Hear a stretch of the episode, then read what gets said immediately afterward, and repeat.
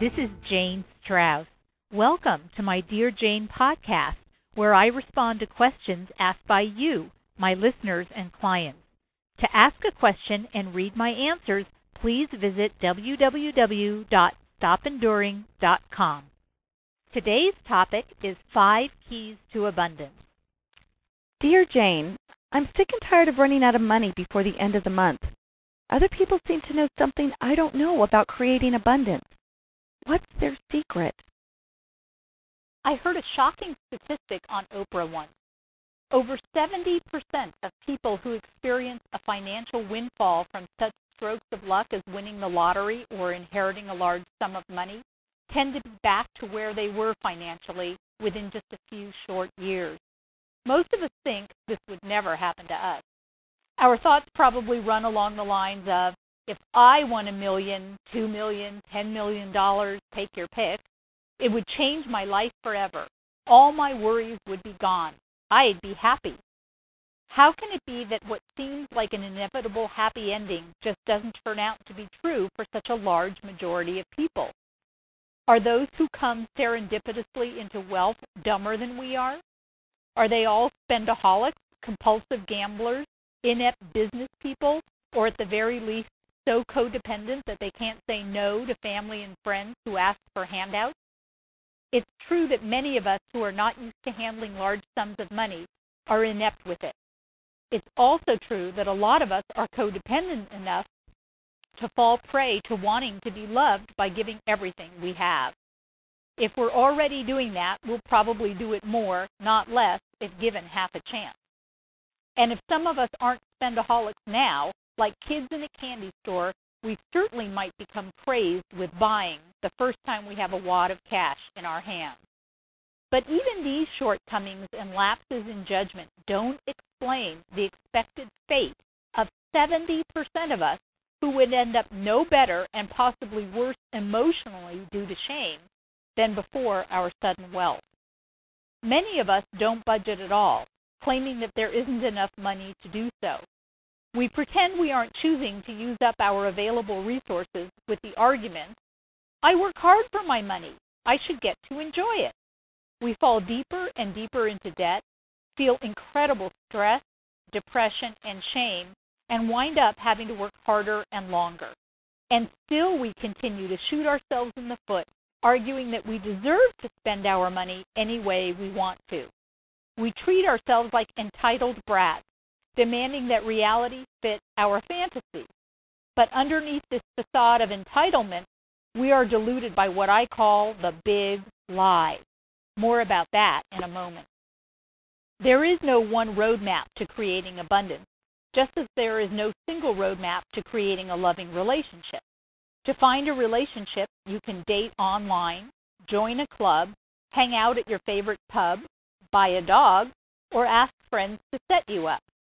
To make more money, you can find a better paying job, go back to school, learn a new skill, ask for a raise, gamble, or play the lottery. Getting isn't the big problem for most of us, whether it's a relationship or money. The trick is to learn how to keep and build upon what we get. Until we open up to abundance and become, quote, spiritually fit to receive, the truth is that we are just as likely to deplete our treasure chest the same way our neighbors do, and just as likely to find ourselves continually short on cash and long on debt. So here are five keys to building, maintaining, and enjoying abundance.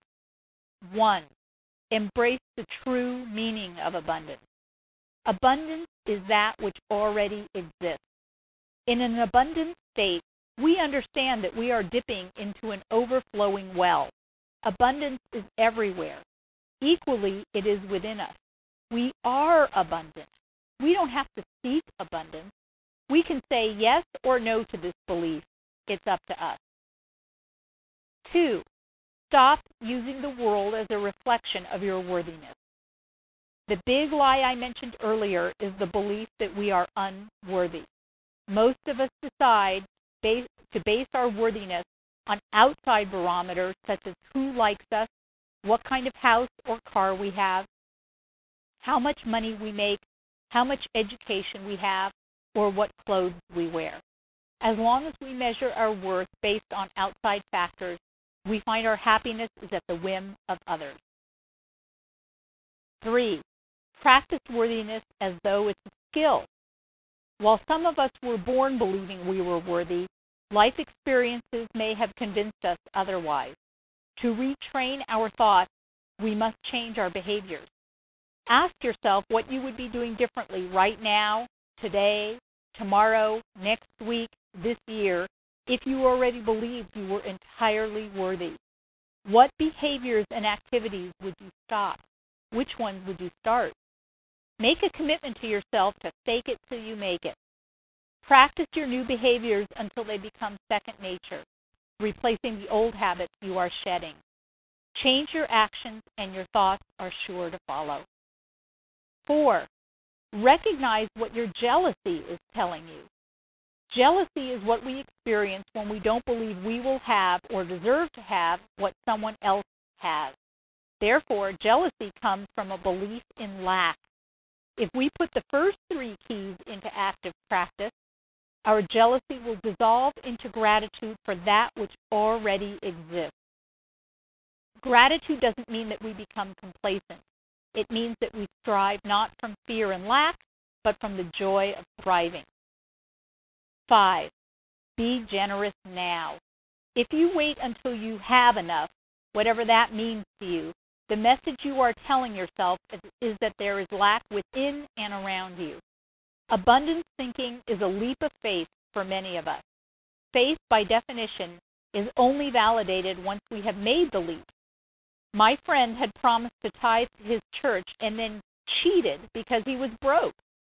One day of scarcity led to the next until he woke up one day and realized that he was not trusting abundance or God at all. He was waiting for proof. How could waiting for proof be an act of faith?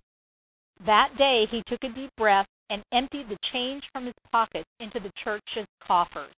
Immediately he felt the peace that goes along with keeping in agreement with oneself, no matter how difficult it is. He also felt strength in choosing to decide to have faith. Almost immediately, his phone began ringing off the hook with work offers. For him, this was wonderful evidence. But even more lovely, he didn't even need the evidence at that point.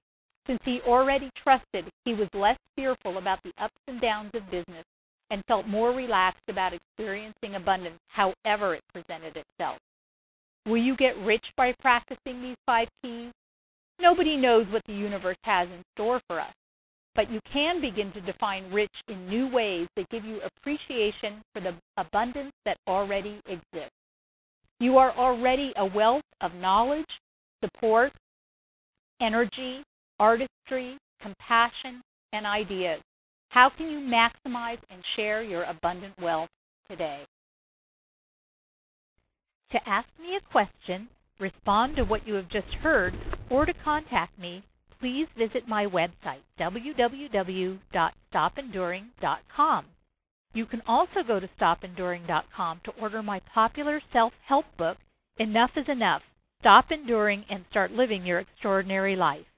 There you can read excerpts from my book watch my TV interviews, or set up a consultation or speaking engagement with me. I hope that this information helps you create your extraordinary life.